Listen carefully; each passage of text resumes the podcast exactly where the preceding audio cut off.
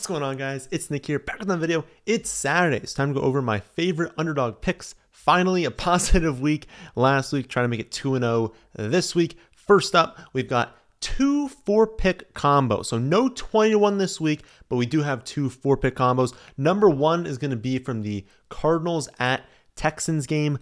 No team has allowed a higher catch rate percentage over expected to wide receivers than the Arizona Cardinals. And most teams that do this, right? Most teams that allow a very high catch rate do so because they funnel everything really close to the line of scrimmage and they're saying we're okay giving you a high yards per reception or high catch rate, excuse me, but we're not going to give you a high yards per reception, right? So one's high, the other's low, vice versa. Teams that play a ton of man coverage might give up a very low catch rate, but then a, uh, a very high yards perception. Arizona gives up high in both. So it is a very, very good matchup for wide receivers. That is really good for the Texans, who have some very good wide receivers. They're also a team that is on fire right now. Like CJ Stroud is on absolute fire. He's like in the MVP consideration right now in the talk for that. Uh, so I would just correlate everything, right? If we think that things set up well for the wide receivers, plus Noah Brown is out, so it consolidates it a little bit more on Tank Dell and Nico Collins, who is going to play this week. Um, if you're going to take higher on Tank Dell, higher on Nico Collins, well, you might as well take higher on CJ Stroud. So I would say 254 and a half passing yards, higher on that for Stroud. And then both Nico and Tank Dell are at 56 and a half receiving yards. Take higher on both of those. I have seen a little bit of data out there that suggests that it's not a terrible matchup for um, Dalton Schultz. I don't think I would go with three pass catchers all going higher. Um, and also, there's other data suggests that it's a bad matchup for tight ends. So because of conflicting data there, uh, we're going to go with the wide receivers, take higher on those, and we're going to correlate it on the Cardinals side, right? Because we do still want the Cardinals to do something on offense and force the Texans to throw. Because even if the Texans are finding success through the air, well, if Arizona's doing absolutely nothing, then what do we have here, right? We have a game where they go off in the first half and they run a bunch second half, and we don't hit. So if we look at the Texans defense. They are very, very strong overall. They have a very good defense. But only one team has allowed more running back receiving yards per game over expected than the Houston Texans. It is a great matchup for receiving production for the Arizona Cardinals. Running backs, uh, we saw James Conner return last week, zero targets. So that's one thing in the back of your mind that you're like, well, maybe that workload won't be there. Um, but the matchup is obviously much better for him this week. And we've historically seen James Conner get up there in receiving totals. Like we have seen a lot of really good games from him. Uh, he's pretty obviously their best running back, so he should be out there a little bit more this week too. Second week recovered from his injury, second week back from that injury. Um, ultimately, though, Underdog's not confident yet. Uh, usually, Underdog posts a lot more of their lines on Saturday when the video goes up. On Sunday morning, they gain a lot more confidence in these things. Uh, right now, I don't know what the line is, but as long as it's not like, you know, 25, at least not be 25 to 30 yards. It's probably gonna be around 15 or so. If it's in that general range, I would attach that to the other three, do four picks there, uh, and definitely use insurance. Remember, if you're doing four picks, always use insurance. If you don't know what that is, it's just that button at the bottom when you have the picks in there. Uh, you click that, and basically you're allowed to get one wrong. So as long as we get three of the four picks here, we're going to hit. Obviously, your payout is going to be less if you're turning on insurance, but the math works out to where you want to do that. Another four player combo I like is part of the Bears at Lions game. No team has allowed a higher catch rate over expected to tight ends than the Chicago Bears, and no team has allowed more receiving yards over expected to running backs than the Bears. Uh, this is a great spot, obviously, for Sam LaPorta, for Jahmyr Gibbs, plus those are just two of their best players, right? Obviously, St. Brown is probably their best player, you'd say, on offense, but two of the players they were going to use regardless. So this is not just picking a player being like, well, they never use them, but the matchup says they should. Now, these are two players that they're probably going to use in the receiving game, and so it just sets up well on average.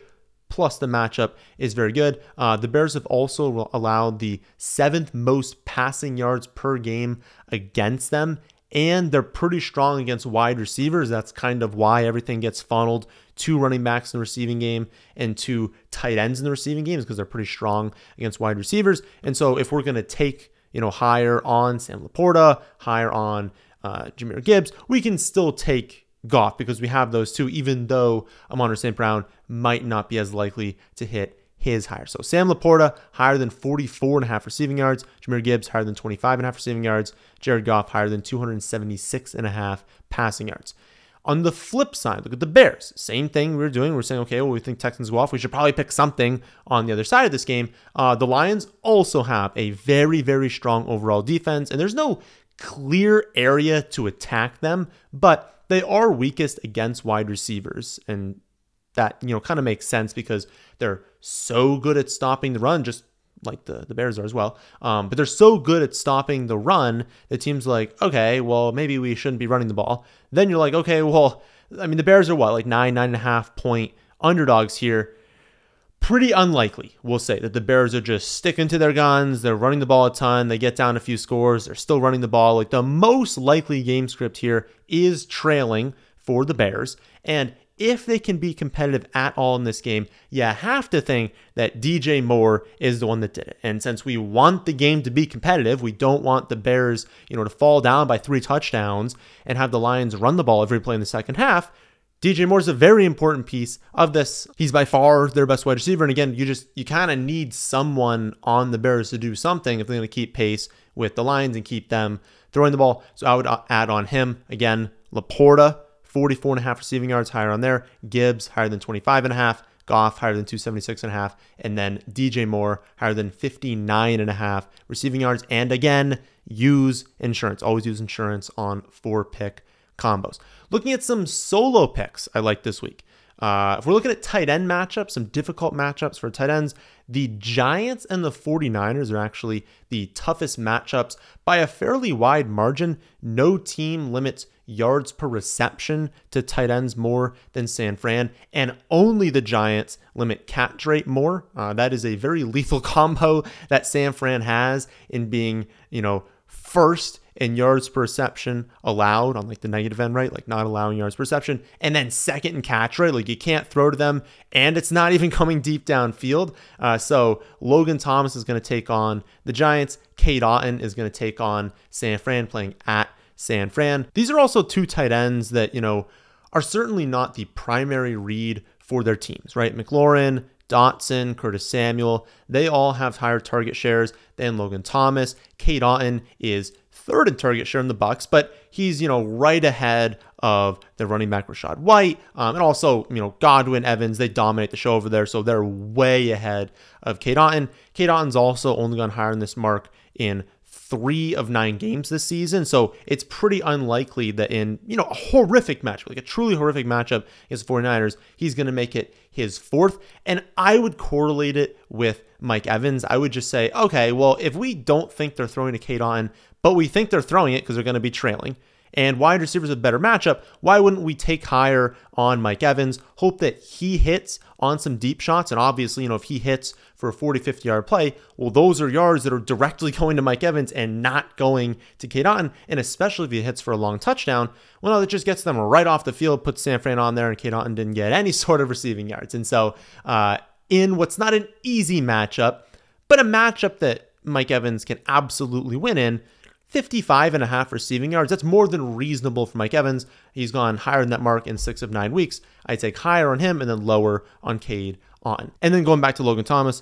35 and a half receiving yards. I take the lower on that as well. Again, no team allows a lower catch rate over expected than the Giants against tight ends. And then you think, okay, projected game script here. The Giants are horrible. Like they're by, honestly like by far the worst team in the NFL right now usually you have these weeks where they're just throwing the ball what 50 like maybe not 50 times but in that like 45 pass attempt range for Sam Howell if we're going to see him drop way down because this is finally a game where they can run the ball they're going to get up they don't need to throw the ball if we see a lower pass attempt game in a bad matchup like that line is too high for Logan Thomas. Uh, another individual pick I like is Josh Dobbs over 260 rushing plus um, passing yards, almost said rushing plus, receiving there.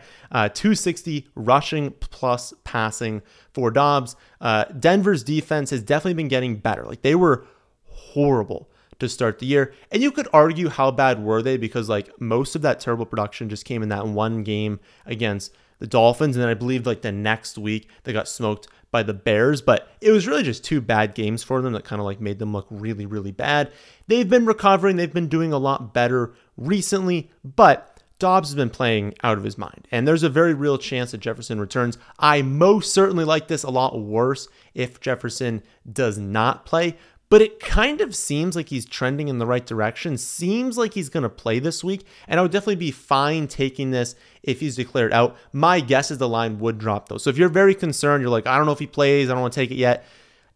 Maybe wait for the news, put, turn on push notifications for something, Adam Schefter, or something like that, uh, whatever you want to use. Um, once he is ruled in, my guess is that the line goes higher, and then if he's ruled out, the line goes lower. They're probably just kind of playing the middle game here. Um, but I like it either way. I mean, Vegas is also projecting the Vikings as slight underdogs this week, and we know what the Vikings can do in a trailing game script, right? They can throw the ball a ton, uh, they can be very, very aggressive, push the ball downfield, play at a fast rate. Um, Dobbs also blew past this mark in his only start for the team last week in a much tougher matchup.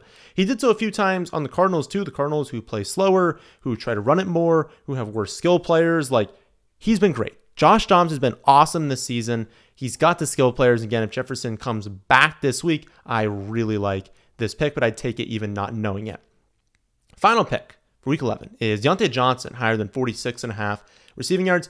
The Browns certainly have a strong defense. It's certainly not a game I want to attack overall. This is the only one really taking here. Um, you know, it's a 33 point total. Like I'm expecting a ton of punts, not very many touchdowns, but this is a low line. And for Diontae Johnson, Diontae Johnson's a fantastic wide receiver, 46 and a half yards.